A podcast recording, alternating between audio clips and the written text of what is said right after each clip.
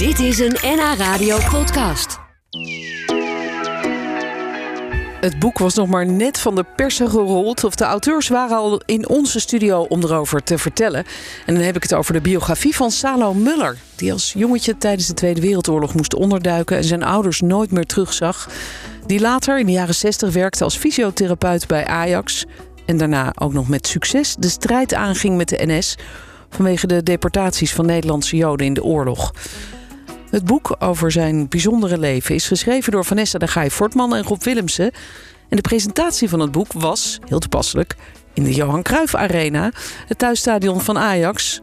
Zijn vroegere baas dus, en Salo Muller was er zelf ook bij. Uh, ja, Salo was uh, zoals altijd behoorlijk aanwezig. Als Salo er is, dan is hij er ook. Ja. En dat is alleen maar prima. Het was, uh, nee, het was, was, was ontzettend leuk. Ik denk dat iedereen het leuk gevonden heeft. Ehm, ja, bijzonder om, om, om het mee te mogen maken. En het was voor ons heel bijzonder om het te hebben mogen maken, het, het, boek. Ja, want, want hoe is dat gegaan? Ik, ik zat even te kijken. Hij is denk ik drie keer bij ons te gast geweest. Omdat hij zelf eigenlijk ook al wel veel boeken heeft geschreven. Over zijn jeugd, over zijn tijd bij Ajax. Over zijn strijd met de NS. Dus hoe kwam het dat jullie dachten van nou, we, we gaan ook een boek over zijn leven schrijven. Het is wel een grappig verhaal, want ik kende Salo eigenlijk van Oral History Ajax. Mooi project van Ajax.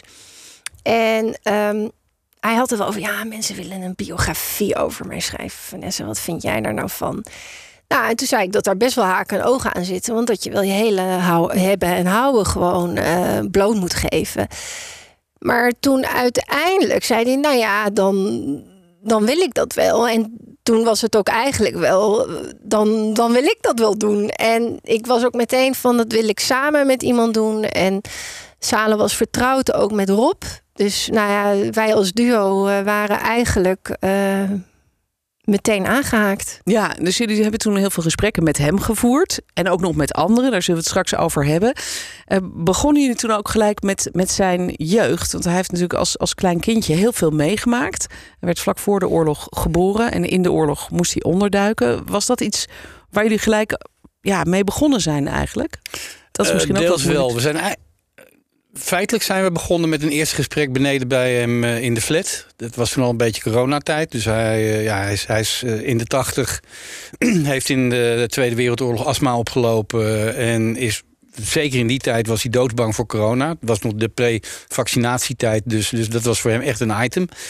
En een issue. Uh, we hebben daar eigenlijk eerst toen anderhalf uur met hem zitten praten... om een beetje hem het idee te geven wat wij wilden gaan doen. Waar we het allemaal over wilden hebben. Wat, nou, eigenlijk een soort, soort uh, basisplan ontvouwt. Ja, en hoe zag dat basisplan eruit? Nou, eigenlijk ook chronologie. En dat deden we ook wel om onszelf te beschermen. Want Salo's leven is natuurlijk heeft zoveel momenten en hele diepe dalen en uh, hele grote hoogtes. Dus dat we dachten, als wij ons niet aan die chronologie houden, dan uh, zijn wij weg. Ja. En uh, dus Salo heeft dat ook wel gezegd hoor. Jullie zijn de basis. Dus hij heeft die regie echt uit handen gegeven. Ook de regie in de zin dat wij met iedereen mochten praten.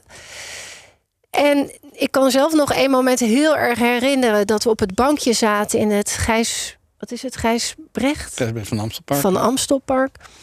En dat we hem ook echt moesten confronteren weer met, met die pijnlijke momenten. Maar op het moment dat je die chronologie doet, dan is dat ook eh, voor iedereen ook. Uh, nou ja, bijna normaal. Ja, dan is het ook gewoon duidelijk. Vandaag gaan we het daarover hebben. Ja. En dat gaat pijn doen. Want zijn jeugd was natuurlijk eigenlijk heel vreselijk. Hij werd geboren in 19 36, geloof ik, hè? Ja. Uit wat voor schrikkeldag. Op schrikkeldag. 29 februari. Nog. Ach, ja. Gos, ja. Dus hij is nog 21. Ja, eigenlijk wel. Ja, 21,5. ja. En eh, uit wat voor een gezin kwam hij? Ja, een heel warm gezin. En waar muziek, er was heel veel muziek. En uh, zijn vader schreef ook revues op bruiloften. En hield ook, zijn vader hield ook heel erg van klassieke muziek. En zijn moeder was volgens mij meer van de... Volksmuziek, uh, ja, denk ik. En die zong altijd in huis. En hij had ook een drumstelletje gekregen. Hij was ook altijd bezig. Hij was altijd aan het drummen. En ze hadden ook een familiedeuntje. Ik heb ook echt research gedaan. Ik ben heel erg... Salo werd ook gek van mij.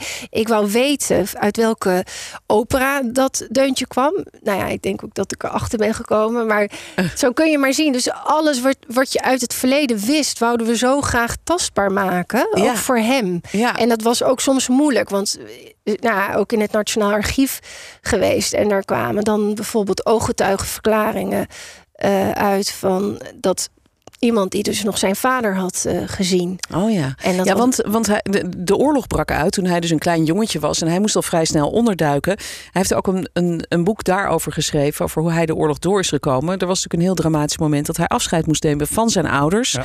In de Hollandse Schouwburg. En dat boek dat hij daarover schreef, dat heet eh, Tot vanavond en lief zijn.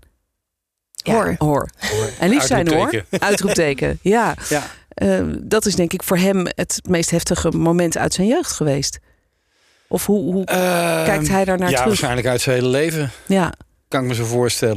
Dat is ook wat bijzonder. We- toen we het eh, hoofdstuk aan hem lieten lezen, waarin dus het, het, het gaat over dat zijn ouders eh, vanuit of dat, dat zijn ouders in de Hollandse Schouwburg belanden, waar hij dan ook komt, waar hij dus inderdaad op het moment dat hij zijn moeder ziet en haar hand wil vastpakken, wordt beetgegrepen door een bewaker en wordt weggesleurd. Nou, dat is de laatste blik. Dat moet natuurlijk vreselijk zijn. Hij moet ook gezien hebben de wanhoop in de ogen van zijn moeder. Ehm, dat hoofdstuk eindigt met het einde van zijn Amsterdamse onderduiktijd. Daarna is hij in een andere orde vertrokken. Maar toen gaf hij zelf aan, nadat hij dat hoofdstuk gelezen had, dat hij het heel mooi vond, maar dat hij toch wel weer een traantje had gelaten. Terwijl Ja. er stond niks nieuws in voor hem, want alles wat wij hadden opgeschreven was op basis van zijn verhaal. ja. Dus het geeft wel aan hoe, eh, hoe het hem dan toch weer aangrijpt. Het is het verhaal ook- wat hij al heel lang kent Ja. en wat hem toch weer ontroert. ja. En eh, beroerd. Wat, en wat, wat hij heel vaak verteld heeft ook, wat ook goed is, denk Ja. ik. Want eh, dit verhaal raakt mensen. Dat beeld van een kleine jongetje wat afscheid moet nemen van Ja. zijn ouders. Hij vertelt het heel, hij heeft het heel veel op scholingen, op scholen Ja. met lezingen gedaan. En dat doet hij nog steeds via Zoom. Ja, Nu? dat vind ik ook knap trouwens hoor. Maar goed, de- de- toch raakt het hem weer opnieuw. Eh, omdat het ook het begin was natuurlijk voor hem van een hele eh, moeilijke tijd. Want hij heeft in hoeveel onderduikadressen gezeten? Ja, dat is een prijsvraag in het geschiedenismagazine. Dus dat, als ik dat nu zeg. Oh, echt? Nou, een koop het geschiedenis. Nee, koop Salo Muller. Dan weet je het ook. Ehm, nou, iets minder dan tien. Ja, ik zeg maar niet meer dan tien. Nee, en, en wat ook mooi is aan dit boek, het gaat ook door naar de oorlog. Want het gaat natuurlijk uiteindelijk op. En het stond ook, dus dat, zo speechte ook vanochtend Salom Muller. Hoe is hij doorgegaan? Hoe Ja. is hij de oorlog uitgekomen? En ik denk ook, en dat is wel een, echt een nieuw stukje wat mensen nog niet weten, is hoe hij als eh, op de basisschool en daarna de middelbare school, hoe hij daar doorheen is gekomen. En vanuit die onderduiktijd waar hij onzichtbaar moest zijn. En waar hij denk ik ook heel veel gevoel voor eh, mensen lezen. Hè? Hij kan mensen lezen. Mhm. Is iemand wel of niet te vertrouwen? En, maar op een gegeven moment heeft hij volgens mij echt een beslissing genomen. Ik word zichtbaar. Ja. Ik ga uit die bubbel en ik ga het doen. Ja, we praten zo nog even verder over het eh, boek dat jullie schreven over Salo Muller. Ook over zijn tijd bij Ajax. Want in de jaren 60 maakte hij de gloriedagen van, eh, van de club mee als fysiotherapeut. Er staan ook heerlijke foto's in jullie boek van, van een kruif die ligt te lijden op de pijnbank bij Salo Muller. Die hem dan eh, zijn kuiten aan het masseren is. Ehm, dus een hele andere tijd brak voor hem aan. En daarna is hij ook nog de strijd aangegaan met de NS. En die heeft hij gewonnen, die strijd. was dat eigenlijk, dat was ook de glorietijd van Ajax. Was dat voor hem ook een soort hoogtepunt? Kijkt hij daar nu nog zo op terug? Nou, het is, weet je, toen hij kwam, toen. Ja, heel veel trainers, ik ga ze niet opnoemen. Maar het was de bouwfase. En, en weet je, dus hij heeft een hele periode daarvoor meegemaakt. En toen kwam Michels. En toen, nou ja, weet je, we hebben net de presentatie in de Londenzaal gehad. Wembley, de eerste cup.